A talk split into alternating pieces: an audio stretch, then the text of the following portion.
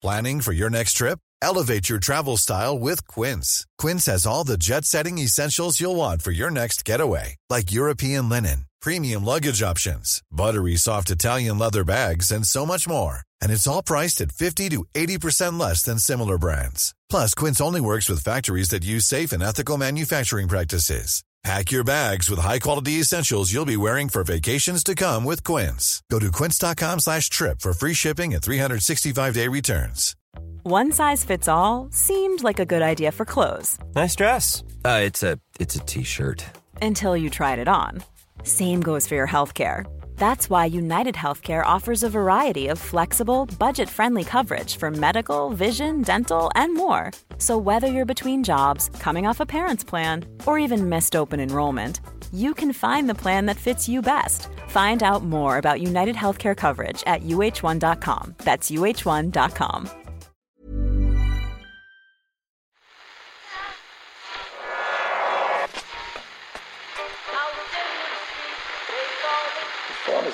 that? That's the second time it's gone off.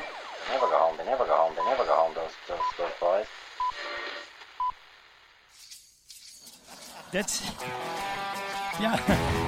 They have asked for that, really. Uh, you can laugh. That was the World Cup. I'm a little bit of an idealist, but having said that, I want to be like me. You don't know what you're talking about. What did you know? I managed to stay alive for 16 right, lads, and a we're going to leave it there. I'd say it to your face, and I'll say it to you now. Come down Swansfield and we'll see them, won't we? What you doing down here, you shawny man? Angry Luke Shaw wants move from Manchester United is the least surprising headline I've read all season. Hello and welcome to Monday's Second Captain's Football Podcast. Hi there, Ken. Hi, Kieran. Ellen, how are you? The Times in the UK. I'm better than Luke Shaw, guys. I'm better than Luke Shaw. The Times reports that the fullback wants out after becoming exasperated by Jose Mourinho's treatment of him. Mourinho substituted Shaw at halftime of the FA Cup win over Brighton. And at the bottom of this article is one of those helpful timelines. What Mourinho has said about Shaw. Because sometimes you, you, know, you forget some of the specifics. You just remember he's been a bit mean about him publicly quite a few times. November 6th, 2016, Luke Shaw told me this morning that he was not in the condition to play, so he had to build a defensive line. There's a difference between the brave who want to be there at any cost and the ones for whom a little pain can make a difference. Hmm. Leaving it up to the Okay. imagination of the reader to decide which camp Luke Shaw fits into. Although it's, it's not it's not that hard to decipher. April second, twenty seventeen. It's difficult for Shaw to be on the bench because I kind of compare him with Ashley Young, with Darmian, with Blind. I kind of compare the way he trains, the way he commits, the focus, the ambition. I kind of compare. He's a long way behind. April fifth, twenty seventeen. So it's three days later. Shaw had a good performance, but it was his body with my brain. He was in front of me, and I was making every decision for him. That's the one that came immediately to mind. Yeah, that's the one. We we enjoyed that one at the time. Even when he's playing well, it's it's down to me. Just this weekend gone, he was asked, why did you take off Luke Shaw at half time? He said, I wanted my defensive line to be more solid and I want more personality in my team because many times I felt that Matic was an island of personality, desire, and control, surrounded by a lack of personality, a lack of class, and a lack of desire. So people have taken that to be a criticism of all the rest of the team, which it partly is, but the question was, the answer was framed around a question about why he took Luke Shaw off in particular. So we can see that he believes Luke Shaw embodies all of those issues. Why on earth would Luke Shaw want to leave a manager who's so dedicated to firing him up? Hmm. If Mourinho didn't rate Luke Shaw, he wouldn't keep saying such nasty things about him to try to get the best out of him. I do have a bit of a problem with how you frame that on. yeah, He just feels there's more in Luke Shaw. yeah. The question I would have for Luke Shaw is why didn't you leave last summer? That's the that's the thing that makes me, you know, uh, that's when I'm looking at this. I'm like, okay, you should have gone. You should have taken this in hand. You should have realized you can't work with this guy. You can't trust him. Can't be around him. He's going to be bad for you. You need to get out of there. And I don't know what what the thought process was. He, he should have been fighting to get out uh, and to and to save his career. Three of those comments that I mentioned were last season. So, Oh yeah. that- so I mean, he said, he said most of this stuff. He, before- he's been before the whipping boy. He's been the whipping boy now for a long time. Uh, do you reckon that the people who advise him, or maybe just the professional desire that he has within him, would lead him to the conclusion? I know, I, know I'm, I was taking the piss a little bit, but that okay, he he he's he's putting it up to me here publicly, mm. and I've got to show that I do have that fire. You, you hear this kind of stuff from time to time that a player gets fired up by that kind of. That's the way it's explained to that that that that may be what somebody said to Luke Shaw. I'm not sure. I mean, I think what the point that you make about the, the sort of professional pride in the sense that if Luke Shaw had left Manchester United last summer, it would have been there goes Luke Shaw, the man who didn't make it at Manchester United, hmm. and maybe something in him rebelled against this idea that he hmm. didn't. He, he felt given that. Remember that when, Louis Van Gaal was the manager, Luke Shaw actually did have a spell where he p- was playing really well and looked as though he was going to become a, was going to be their left back for ten years he got the injury, and things haven't been quite as good since then because when he recovered, uh, the new manager was Jose, and Jose needs a whipping boy. It is odd though. I mean, if if uh, if Luke Shaw was working for you know Omnicom, you know factory in Blanchardstown, I mean, there's not even you know you're not saying he couldn't make it at Omnicom or whatever. You know, you just leave a job where your boss is bullying you. Well, certainly if you have, as I believe he has, options. You know, it's not it's not it's not a choice between Omnicom and the and the Dole. It's he could move to another firm in the same industry. Mm. Uh, you know, I mean, it, it's interesting when you see this because one thing that I've seen people saying is this isn't the first time Luke Shaw has been called out for lack of professionalism. Pochettino did it as well. You know, because what always what happens when Mourinho starts pointing the finger at the scapegoat, you always get a certain number of people who will line up and say, "The charismatic leader is right. He has he has pointed out the evildoer. We must root out the evildoer who's who has sabotaged us from within. You know, spill, uh, kill the pig, spill his blood. You know, that's that's Lord of the Flies. I'm not. I don't mean to say Luke Shaw is a pig as such. Um, but um, you know what? What? Uh, that, so people say people have criticised him for his his lack of professionalism before. Um, well, Pochettino. Pochettino actually wrote about it. Remember, Pochettino obviously managed Luke Shaw at Southampton when when Luke Shaw played great football and was then signed by Manchester United for thirty million on the strength of these performances. They they they did well together. Uh, in Pochettino's uh, recent book, there's actually a little chapter by Luke Shaw. Um, he contributes a little chapter talking about um, talking about how great it is to, to work with. Uh, but do you want to hear a little bit? About Yeah, I do. Just hold it for your report on sport, though, because that's coming up in a second. Um, I do want to let people know that our Grand Slam podcast is out later today. That is open to everybody, as always, on a Monday. And our fifth birthday celebrations, they're in full swing on the World Service. We're two fifths of the way through our five part series of big interviews. Don't worry, Murph, when I have when I host actual parties, I don't measure th- the time to quite that. Okay, everybody, we're two fifths of the way Turn through the this. music down. I just want everyone to know we're 43% of the way through this party. Everyone having a good time? Yeah. So we've had an incredible reaction to Vincent Browne and Michael Cheika so far. Thank you very much for all the nice messages about those ones. We really enjoyed having them on and make sure to check them out if you missed them. Throughout this series, we've been trying to interview people with a really fierce, independent spirit is probably the best way of putting it. Uh, next up is a man who certainly isn't short in that department. I spend my fucking life trying to change this sport. My whole fucking life. I walk into a courtroom in Switzerland and I look around. I've got the former president of the UCI has been chasing me through the courts for five years. I turn up for this hearing, an open hearing, and I look around. Having spent my fucking life trying to change this sport, I look around. Who's there? Nobody. Not one member of the press, not one former cyclist that'll tried to help. Nobody. I am on my own. And I'm thinking, you fucking idiot. It's powerful stuff. It's Paul Kimmage in the player's chair with Richie Sadlier. That's going to be out tomorrow, Tuesday. And Paul is absolutely brilliant right throughout. You do not want to miss this one. Sign up now if you're not already signed up for just a fiver a month on secondcaptains.com. Now, Ken, let's get back into this Luke Shaw Mourinho stuff in our report on sport. Well, just Luke Shaw's um, tribute to Pochettino goes on for several pages. When he gave me the first hug, I thought, who is this guy? What's he doing? Um, he used to make me a drink in the morning. I didn't eat badly, but he used to think my diet wasn't good. So he made me a smoothie each morning made of spinach, loads of fruit and vegetables. He never told me what it was. I used to go into his office. He'd let me sit in his seat. That's how much he loved me. He was like, no one ever sits there but me. But you can sit there.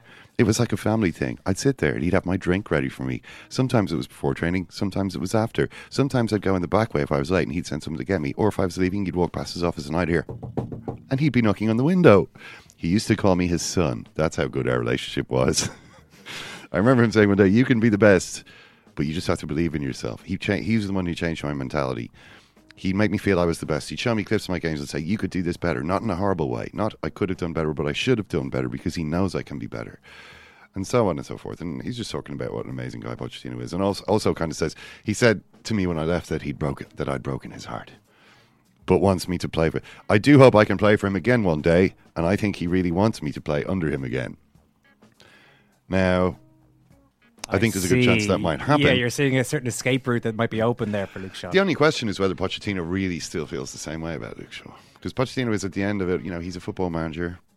He's not a, you know, he's not actually Luke Shaw's dad.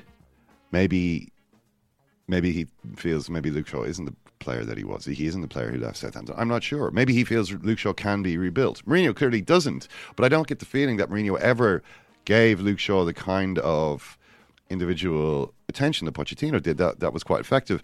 But as I was saying, Luke Shaw's been criticised for his professionalism. Not really.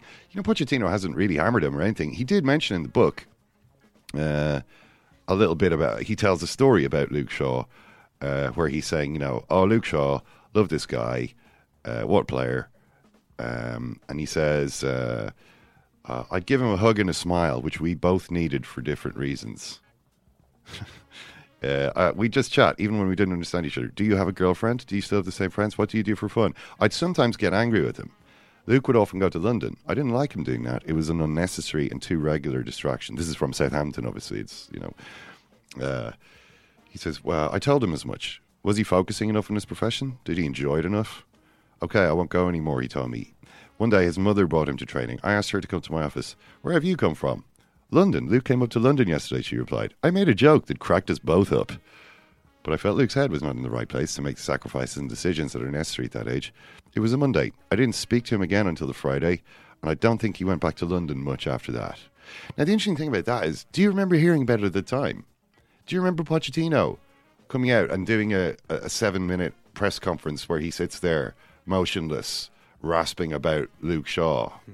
La- Lacking, you know, or players who lack personality, I don't remember that press conference. no. This happened between Pochettino and Luke Shaw and got the result. Okay, here's another here's another one for you own. Identify the rider. Identify the rider. Who could this be? After a game, I would always try to avoid criticizing the players.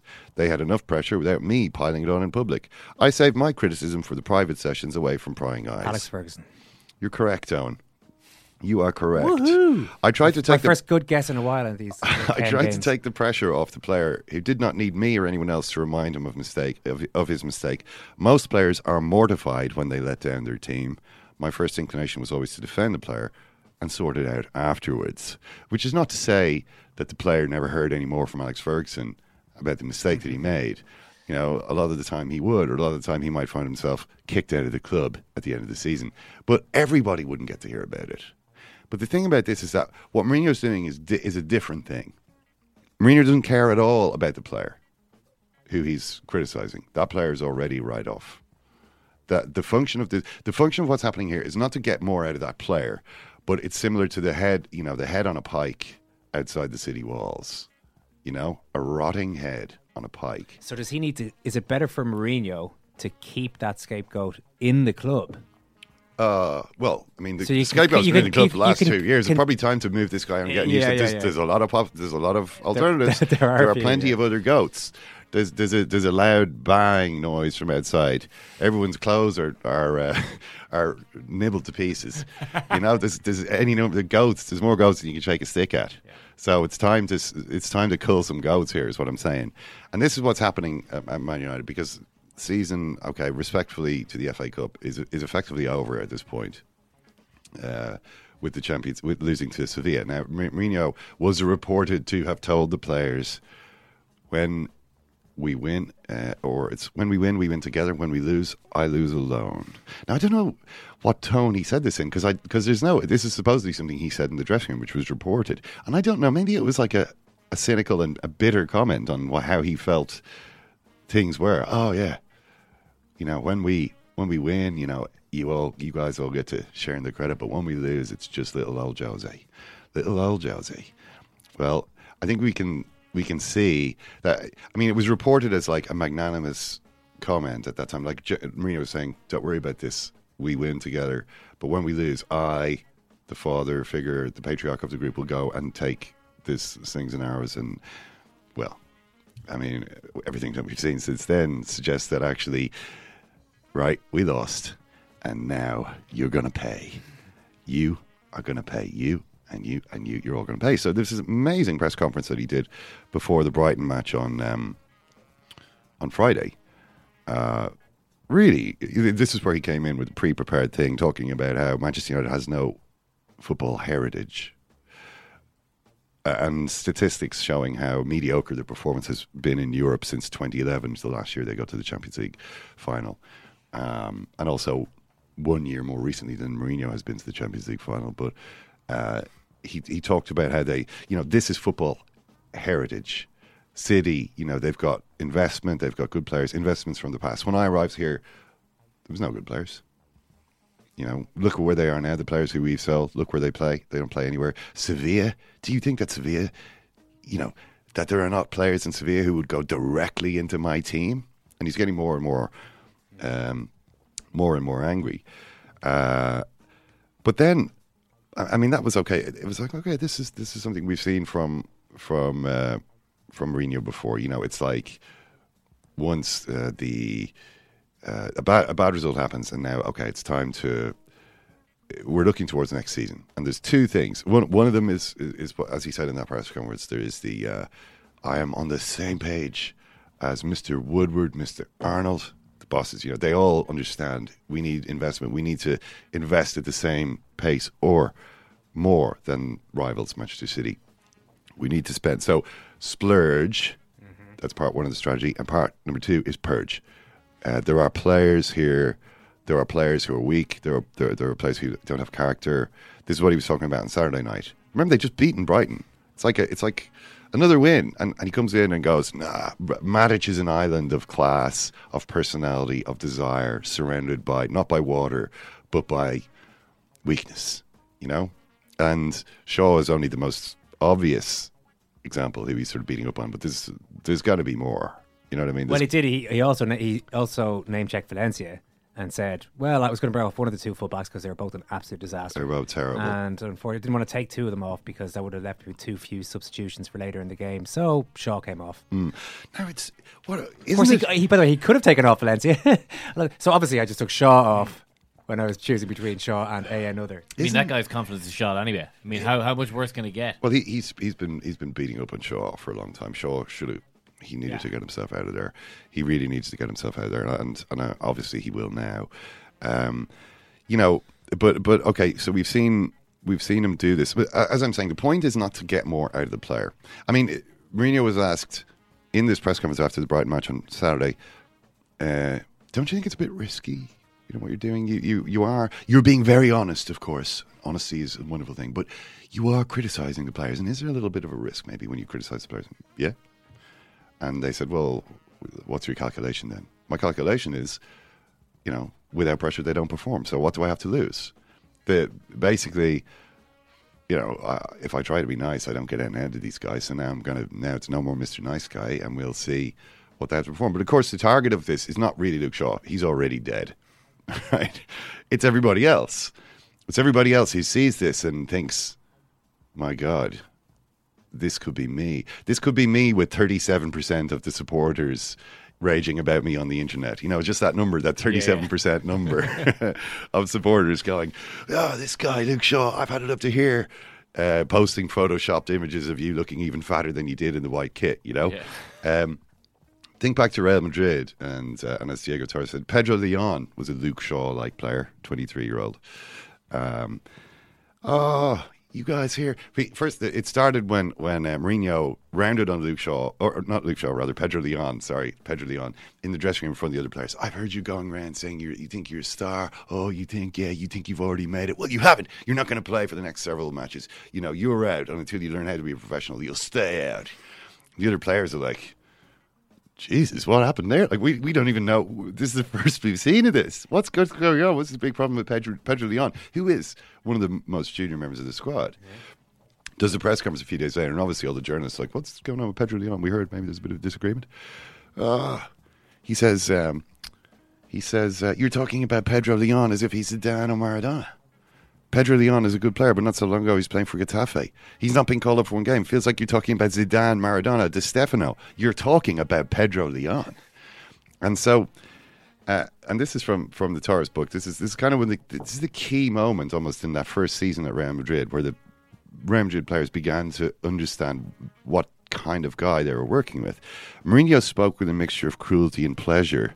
The sadistic nature of the rant unsettled the squad. He, used the word sadistic, which may seem like, you know, overblown or whatever, but it, it is. I'd like to pick out a guy who, for for no reason, and just abuse him. Like we're talking about Pedro Leon here. He's not a he's not a serious player. That it that's that's crazy, you know. But it was the first time the players felt their manager represented a threat. Gradually, they began to follow every public appearance on TV, on the web, via Twitter, with iPhones, Blackberries. They didn't miss a single appearance because they understood that in the press room, a different game was being played out, one that would have a major effect on them professionally, a game that could ennoble or degrade them, place them in the spotlight or bury them, conceal their misery or entirely disregards their, their merits. A ritual of four weekly appearances that they only had access to as spectators. So it's like, is he going to ruin me today? Will this be the day when I get ruined like Luke? Or when Luke is gone, you know, is it Anthony Martial? I mean, how much confidence is there really there in Anthony Martial? I mean, Smalling and Jones have been called out before for being cowards with injuries, like uh, like Luke Shaw has. Um, Martial was playing well in that position that they appear appear to have bought Alexis Sanchez for. Maybe they can even f- amazing can even field a full team of eleven players with all these tin-hearted players out there lacking the moral when you- fibre and physical when, courage. When you've got lads like Lukaku and Matic, good-hearted lads, who who will take you a long way, and it is a pity that they that they have to carry these guys as well. Um, uh, it, it's it's difficult, but you know what's going what's going to happen. I mean, what the, the, I think the thing to understand, the thing you always have to understand with Mourinho is okay. What is the strongest emotion? What's the strongest of every of all emotion? Hate. No, not. It's, Love? something. There's something. Uh, not Fear? definitely not love. Fear is the answer. Owen. Fear is the answer. Fear is the only thing that's real. I think You we know? found out quite a bit about sort of the group dynamic here. Just know. in there, that last 10 seconds. Team spirit. It- you know, is is it Steve Archibald who came out with like one of the most amazing quotes in the history of football that, that uh, team spirit is an illusion glimpsed in the moment of victory. Basically, something that doesn't exist, or something that only exists when things go well. As Mourinho was saying, when things go well, the sun shines. Every player wants the ball. Every player looks amazing.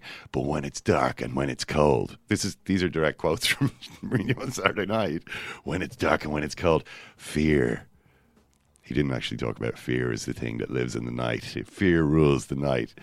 But this is this is him. There's a great line in that Torres book about Mourinho on the bench watching a game, a close game, and the, the terror that radiated from him because of the fear of losing. Like someone describes him as looking like a man with a fear of flying, like staring out the window of a of a tiny plane that's hit a hit a spot of pet, uh, or not petulance, turbulence. Um, this is why the tactics are are set up to minimize risk rather than to minimize freedom and, and creativity and so on, so on and so forth. Um, and the fear, I suppose, at some level of being reduced back down to the 20 year old who was nobody in football. This is what he was talking about on Friday. We'd been talking about it, I think, a couple of days beforehand. How, you know, how does a guy win the respect of top players when he's not a top player yeah, I, himself? I should say to the Monday only listeners at this point, we do now produce a daily Jose Mourinho podcast with This is Ken the last on the World one. Service. this is this is the last one. This is the last one for No, you see, you can't guarantee that because he is. In fairness, it's also an FA Cup weekend. Yeah. let's be thankful for Jo- to Jose for jazzing it up a little bit. I mean, it is because it is cinema. You know, it's like it's like Conte said, make cinema, and it is it is cinema. I mean, it started out as Mourinho at United. What is this like? Um, something like Watership Down. Maybe he's they're all trying to get to a new place where they where they're a good team again. Maybe in keeping more with the with the big budget nature of Manchester United, it's a Technicolor extravaganza like uh, the Ten Commandments, where Jose Moses leads his his people are in bondage uh, under Pharaoh Louis Van Gaal. The people they cry they are in bondage. I Moses Mourinho will lead them uh, to back to the promised land, to their birthright. Um, and that's kind of how, how things have been uh, going for a while. Um, but of course, this wandering around the desert part is, go- is going on a bit longer than expected. We've just had a setback You know, the Jose is like striking the rock with a staff. No water springs forth. you know, so so Jose, what we what what appears to have happened now is Jose is has come down from the mountain. You know, with the seven tablets, and he's found Luke Shaw and Anthony Martial worshiping a golden calf. Right? they're wor- they're worshiping the calf, and you know we're in a different movie now. Is what I'm saying. Moses has withdrawn into the desert. He speaks, you know, at night. He strikes in silence. This movie is, has has kind of gone from being the Ten Commandments into kind of Night of the Hunter, something a bit more like that. Like there's a killer on the loose. So is it like one of those movies, Murphy might know what they're called, where there are two or even sometimes three totally different movies with different directors within the same film? Mm. Well, it's You kind of definitely it's, about? it's gone. To be honest, I think that this production is in turnaround, as they say in Hollywood. uh, uh, the screenwriter has fallen out with the director. Yeah. Uh, the staff are up in arms. Uh, lead actors do no longer want to work. Uh, it's the whole thing's a mess. Well, it's Variety is aflame with talks that this is the biggest bust that Universal Studios has uh, ever produced. but but but you know, Universal Studios execu- executives have said we have absolute faith, Faith in, in this, and, and actually we were increasing the budget. Of course, we've said we've said a couple of our, our best numbers men down to Mexico, down to the down to the. One of them still hasn't set. come back, Yeah. you know, and the other hasn't actually hasn't spoken, you know. But look, it's so so it's a high stakes moment, but I believe what's going as Maria said, we're all on the same page. Mr. Woodward, Mr. Arnold, and the owners were on the same page, so they understand what's needed. There's a process here. There's a lot of goats that need to be burnt. Um, we know who some of them are. There's others out there which will, who will have to be found and struck down. Uh, and hopefully, with the, with this blood, we can wash clean Manchester United. I mean, that's that's what we're looking at. So no one is. Uh, don't let anyone tell you that this is not an interesting situation, right? This is. this is as soon as the game is over, Manchester United becomes the most interesting club in football. Yeah. Um, Much as I slag you off for talking a lot about Mourinho, Ken, I am coming around to the opinion that he's become interesting to me again. it is. How can this not be interesting? I mean, it's, it's not that. When I say it's interesting, it doesn't mean it's good. It doesn't mean here's a here's a masterclass in management, or here's something that they, that will be in all the textbooks in, in you know twenty years time. But it is. It does have a compulsive watchability. Uh, so we'll we'll see where it goes next. But so what else? Something else I want that's compulsively watchable is Mohamed Salah. Uh, Mohamed Salah, who is way out in front now in the in the golden shoe, the European golden shoe. He's like three ahead of uh, Lionel Messi. Although interestingly, not the top scorer in Europe. Who is the top scorer in Europe? He's got Salah's got thirty six, but there's somebody with thirty seven. In Not all, the co- in all Italian- competitions. Not the Italian who scored four goals the weekend, no? Uh, that was Icardi of Yeah. Inter. No, no, he's not. Uh, he's not quite at that. He's up. He's up there in the in the top sort of twenty, but he's not. Uh, he's not number one ahead of Mo Salah. I mean, this is actually an easy question. It's the, it's the same guy it usually is. It's Ronaldo. It's Cristiano Ronaldo, who like didn't score at all for the first few months. Like he'd scored two goals in La Liga by Christmas. is what you'd Yeah, but then didn't he have a bet with his teammates or something? Did you see this? oh, I, I don't know. He, he told us it when he was about he- he'd scored one or two goals and Messi was on eleven, and he said, "I bet the rest of you that I'm going to finish top scorer this season." well, The rest of them rolled their eyes and said, "Okay, grand." well, we'll bet you a Lamborghini or whatever. Yeah. I mean, as long as he specified in all competitions, I think he's going to win the bet uh, because he's, I mean, he's got 30, 37 um, goals. He scored 17 in his last eight. So that'll that'll help to bring that, you that back will up. move you up the charts fairly fast. And his fifth, the 50th hat trick of his career over the weekend. But, you know, Salah scored four goals. Um, Klopp being asked then, is he, is he like Messi? Is Salah Messi now? uh, and Klopp makes the quite good point. I don't think Mo or anyone else wants to be compared with Lionel Messi. He's the one player who's doing what he's been doing for what feels like 20 years or so. The last player I know who had the same influence on team performance was Maradona, but Mo is in a fantastic way, that's for sure. It is true. I mean, Salah keeps this up for another 10 years, and yeah, he will be, he will have a body of work to compare with Messi. But what he's doing is, um, is amazing. Uh, zero yellow cards, leading the golden shoe. Harry Kane looks like he's not no not, not going to be a contender now because of his injury. Lionel Messi is there. um, three goals behind, but uh, it's looking uh, looking pretty good. He he needs, I think, three more to equal the record for Premier League thirty, four more to have the record for a thirty-eight game Premier League season, beating Ronaldo, Suarez, and Thierry Henry. Are they, do they all get there? Maybe No, Alan I don't know, Ken. I've lost my confidence now. All that good work done in with my Alex Ferguson answer has been undone with my failure to cop on that Cristiano Ronaldo is obviously Ronaldo is the top scorer again. If in doubt in future, who is the top scorer of X tournament? We'll just say Ronaldo. it's just probably the best bet. It's you're never going to look too stupid if you guess Cristiano Ronaldo. That's all for today's report on sport. See if you don't get this out with Motherwell, you're away, mate. Your bags in your desk, boom. Your bags in your desk, boom. I mean it, I'm fucking raging, speaking from my heart. Who would I want in? I've got big Terry Butcher in. Mr. Tate, how you doing? Not too good after tonight. You got the job on the technicality of a legend who recommended you. no beat, I take no beat, I take no, I take no, I take no beat. Just so what's up, don't try to get so deep. You know me, but I can't know me, I can't know me, I can't know me, I can't know, can't know, can't know me. You have lost the fans tonight. You don't deserve the fans. Listen to fans. You need to fucking work on it. You are nothing. You are a fool, and you are a waste of time. Good night. Oh, the Guinness Book of Records stuff. Get a grip! He's the biggest fool in Manchester. Well, let's keep talking about this goal scoring machine. Mohamed Salah is up to 36 goals for the season, having scored four at the weekend. And apparently, Jonathan Wilson, he apologised to the Watford goalkeeper after the game for scoring so damn much. He just couldn't help himself. What a great guy, apologising to the keeper. Yeah, I I wish people would stop apologising for everything, though. I mean, like players are apologising when they lose, apologise when they score goals. Just stop being sorry. It's your job. Mm. I don't know. It's it's a little bit, you know, it's quite it's quite English in a way, isn't it? Just to apologise for things that you aren't really sorry for. Salah is adapting fast. Yeah, maybe, but I don't know. It seems a bit patronising to me to apologise to the keeper you've just humiliated. Well, maybe he's he's just learning the, the subtleties of of the um, fake apology.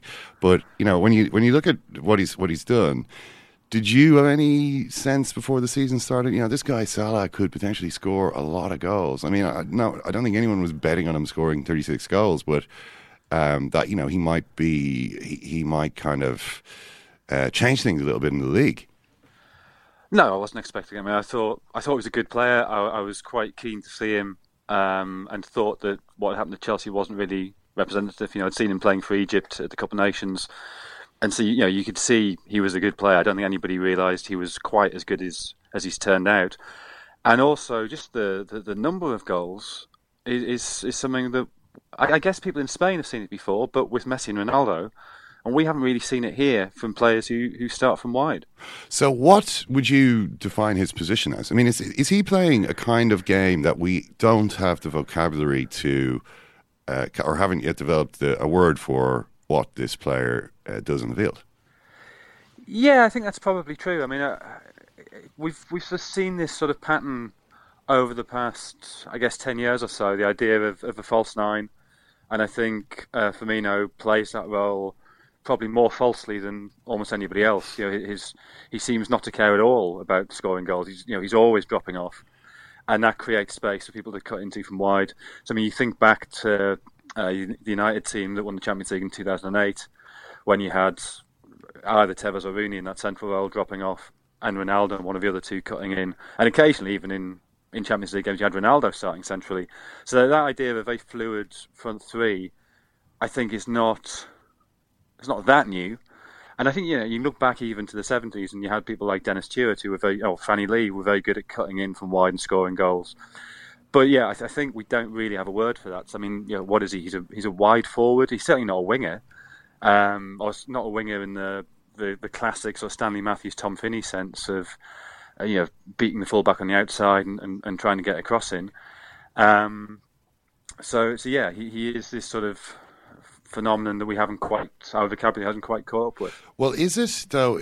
Is it uh, a peculiarity of playing with an unusual player like Firmino, who at times, as you were kind of saying, does look a bit more like a box-to-box midfielder? I mean, uh, Klopp was saying after the game on Saturday that he played more on the wing. Where this is Salah played more on the wing in Rome, for example, where he had a very dominant striker in Edin Dzeko. Nobody could know that he would play as a striker. We didn't know for certain, uh, but in the preseason we knew. Basically, they're saying, look, if if Firmino's not going to be in the box, then it's going to be you. I'm wondering though, is it the kind of thing that couldn't happen without somebody quite uh, unusual like Firmino in the team next to him? Yeah, I think that's true, and I think the other thing that's true is you need a fullback going outside you um, to you know, to help draw away the fullback. And, you know, if a fullback can take up his position sort of on a you know on a on a 45 degree angle, then that advantage you have of cutting onto your stronger foot against his weaker foot is largely negated. If the fullback's having to stay quite wide because he's worried about a player you know going down the line, then he you know he can't take up that 45 degree position. That's what we saw. Know, when, when Messi first came through, when he was playing on the right, and you had Eto'o playing as the false nine, and that was one of the problems teams had against that Barcelona of what 11, 12 years ago now. And if you remember, one of the ways that um, that was successfully countered was uh, Rafa Benitez playing Arbeloa on the wrong side, playing Arbeloa as a left back, so that when Messi came inside, he was coming onto Arbeloa's stronger foot, onto his right foot.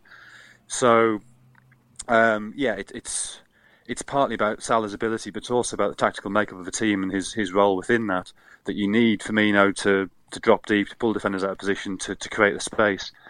And I think having um, you fullback outside, having um, Alexander Arnold or, or whoever, uh, you, you need that, that, that option as well. You talked about that Arbeloa counter move, and it was something I wanted to ask you about. How do you actually stop? Because Mohamed Salah is a superb footballer. He's not Leo Messi, though. There must be ways of stopping him, and I guess the, the best team that I can think of in recent games who've given it a shot has been Manchester United. What did they do, and is there a template there for other teams? Well, I think what United did was was to stop Liverpool as a whole. I don't think it was necessarily targeted just at Salah. So, so yeah, I mean, you could play a fullback on the wrong side, which I guess it, that's very dependent on the fullback and how comfortable he is doing that. Because there will be times when he has to to use his left foot to you know to clear the ball. So you know he's got to be comfortable doing that as Arbeloa was. Um, or you just do what you know United did and, and sit quite deep. And Liverpool's game is still, I think, very heavily based on pace and getting in behind you. If there's no space in behind, then, then that is to an extent negated. So you, you sort of cut off the, the, the supply at Salah and you cut off the space he can, he can run into. Yeah, I, I wonder what what do you think when you sort of step back from this? Why should it now be the case that players in this type of position have become um, the, mo- the most dangerous? Well, not necessarily the most dangerous, but you know, Messi did it for for years uh, what Salah is now doing. I mean, this is not something that used to happen in football before. Like traditionally in the, history, in the history of football, it's always been strikers who who are finishing with by far the biggest goal tally. I mean, it used to be that that if you were if you were you know if you started nominally on the, in a wide position, to score a goal every three games would be considered a phenomenal rate of scoring for for you know if if your job wasn't mainly being in the in the penalty area. So why should it suddenly have changed over the last 10, 12 years? That's that actually one of the ways in which you can score a ridiculous number of goals is to start way outside the box. I think there's a number of things. Um, I'm not 100% convinced that any of these theories I'm about to give you are true, but I think they're all sort of worth considering. So the first one, which is maybe the most um, uh, flimsy, is is the ball. Uh, not not the ball being particularly different now to what it was 10 years ago, but the ball being different now to what it was 50 years ago. So if you think of football as we now know it, is essentially shaped by the Brazil in 1958. That that switch to a back four conditions our, our whole way of thinking about the game. And they had wingers who you know, went outside. I mean, okay, Garrincha did score goals, but essentially, the, the, the, job of wingers in that system, not necessarily for Brazil, but certainly for the European teams who, who copied that that 4-4-3, 4-4-2, the wingers still pursued the, the old model of the winger. They still tried to get outside, they still tried to get a cross in. And one of the reasons was you couldn't really impart much spin on that ball. So dragging a ball back at an angle was the best way to get it away from defenders. Now you have a lighter ball that moves more in the air. It's much more dangerous to cut inside and to curl the ball towards the, the far post. Even if you're not shooting, even if you're putting in that cross, um, having it going towards the keeper, so just need to touch, is dangerous now in a way it wouldn't have been with the old ball. Um, so that's something. I saw Andy Hinchcliffe talking about this with corners actually talking about how his idea of taking a corner was always just a little bit of in swing was the most dangerous, which is not what somebody 20 years old than Andy Hinchcliffe would have said, where it would have been about pulling the ball away from a keeper. But he felt that was too hard for a modern player to attack uh, if it's sort of curling you know, with, a, with a, a, great degree of spin away from the goal. So I think the ball. Has Okay, has that's flim- to- flimsy theory number one. No, I like a- that that's one. a yeah, good yeah, theory. Yeah, yeah, it is good. Yeah, it's Yeah. solid. You got to back these theories, Jonathan. What's number two? Uh, number two is fullbacks. That we've now basically over the last, well, in fact, uh, Jack Charlton at the '94 World Cup. Um, uh, I can't remember if it was an interview or an article he wrote, but I mean, you can find it online. Uh, well, you certainly find me writing about it online because I think it's a really fascinating point and key to kind of a whole load of things that have happened since. That the '94 World Cup, he said that. sorry, excuse me. He said that um, the tactically most important position on the pitch is the fullback. And the reason he gave was if 4 4 2 meets 4 4 2, your two centre backs pick up the two centre forwards, the four midfielders pick up you know, each other. And so the people who have time and space, the people who can dictate and control the tempo of the game, the people who can work out what's going on, are the fullbacks. They've got space in front of them. And so they begin to advance. And so we we had attacking fullbacks before, like people like um, Giacinto Facchetti, Nilton Santos were great attacking fullbacks. But it became much more uh, universal from the 90s onwards. We now we barely think of fullbacks as defensive players anymore. You know, when when we think of great fullbacks, we're not thinking about people who put in big tackles. We're not thinking about people who mark brilliantly. We're not thinking of people who you never get beaten by a dribbling opponent. We think of people who get forward, who join the attack, who get crosses in. And as I was saying earlier, you need that player going outside to release the, the wide man to come inside. So that changing the role of a fullback to being uh, you know a, a midfielder, almost an auxiliary attacker, and something like Dani Alves would be the, the extreme example of that. I think that change has had a huge impact.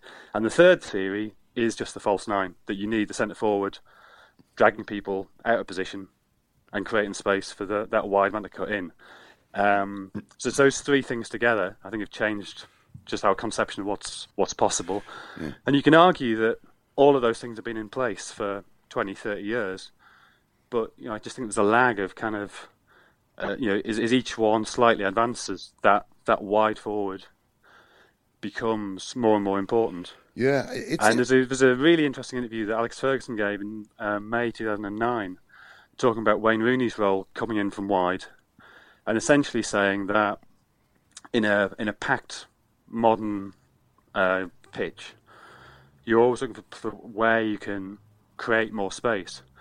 And if you start attacking on the on the on the hypotenuse, on the diagonal, rather than in straight lines, your hypotenuse is longer than the other two bits of the triangle, and therefore there's more makes more of a space. You're creating acceleration room for yourself. Right. Okay. I mean, what we see w- with this uh, system at Liverpool has been phenomenally successful this season. It's like seventy-three goals between the front three, um, which is you know an amazing tally with with still a few weeks to go.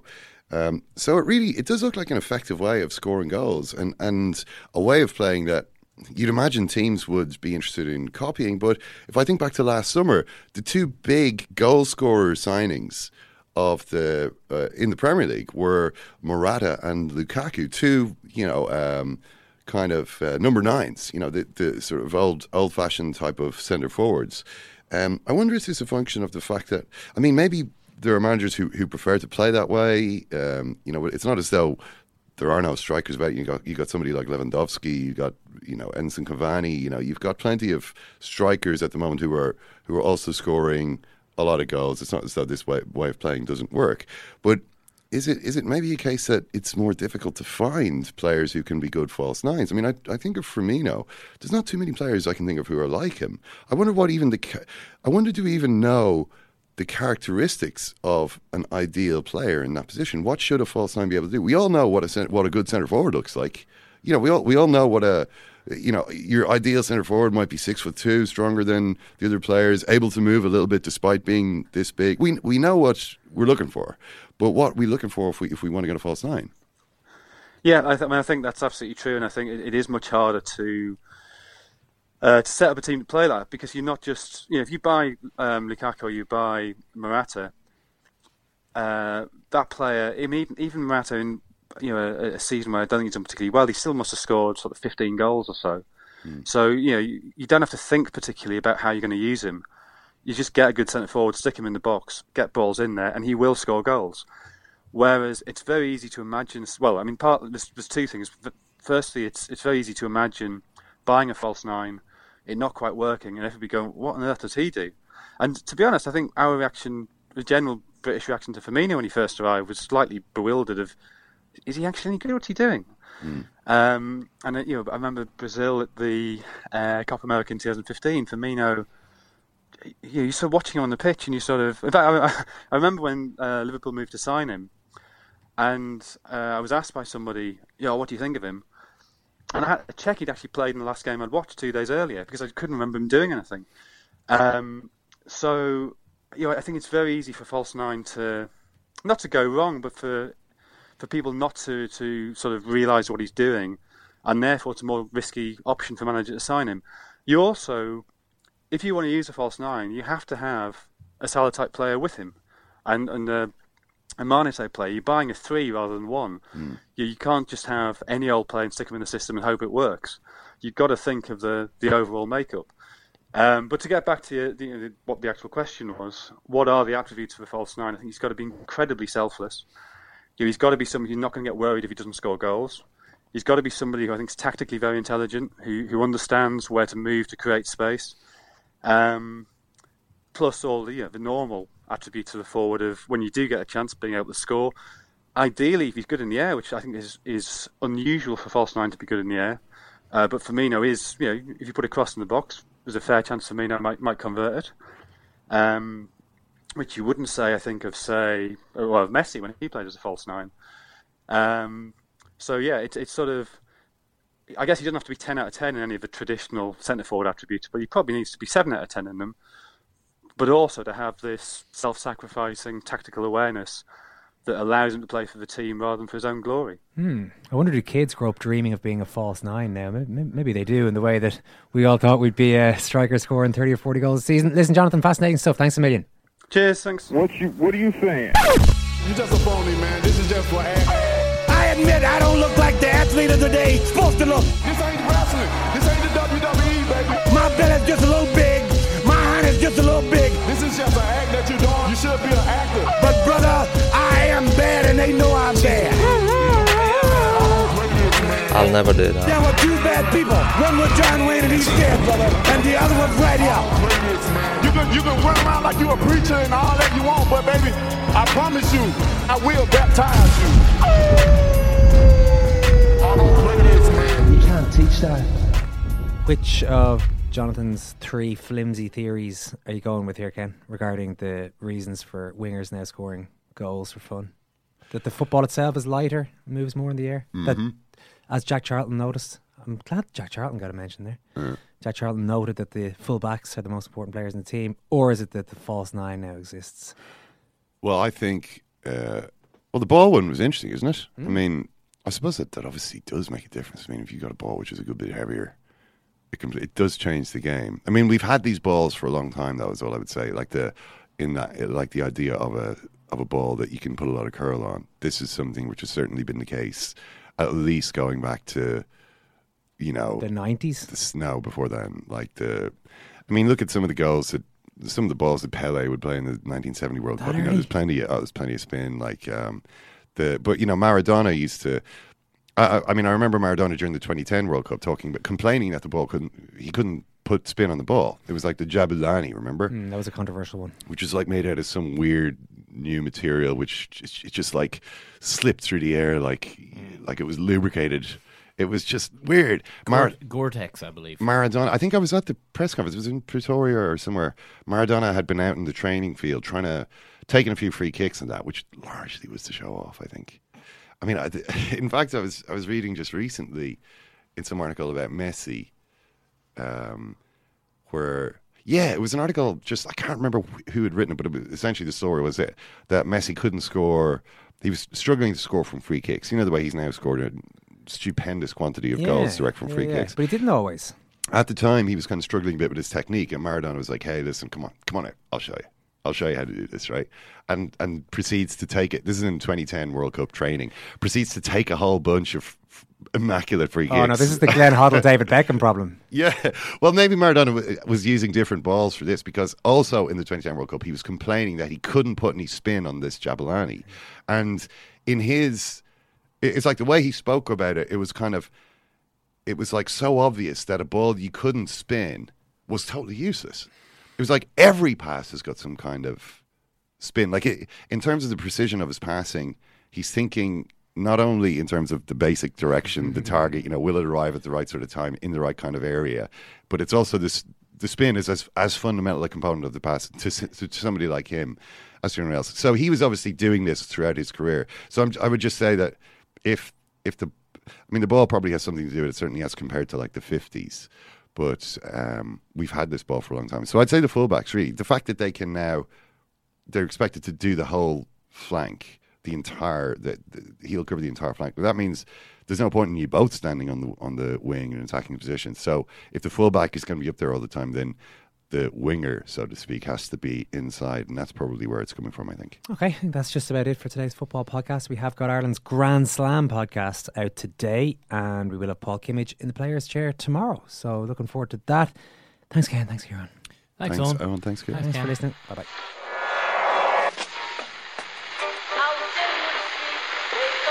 Whose phone is that? That's the second time it's gone off. They never go home. They never go home. They never go home. Those those those boys.